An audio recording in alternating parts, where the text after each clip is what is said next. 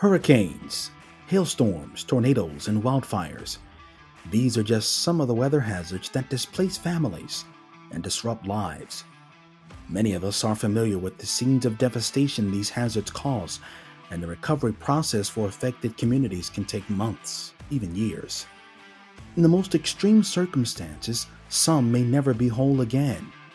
This may prompt many of you to ask what's being done to reduce the risks associated with these hazards?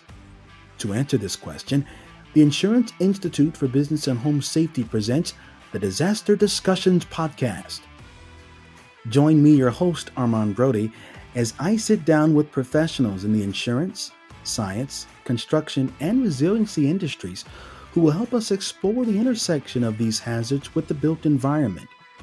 We'll bring you in depth conversations with experts from across the country and highlight how science is engineering real world solutions for home and business owners to create safer, more resilient communities.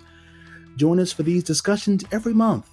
And to make sure you don't miss an episode, go subscribe to the Disaster Discussions podcast on your favorite podcast app.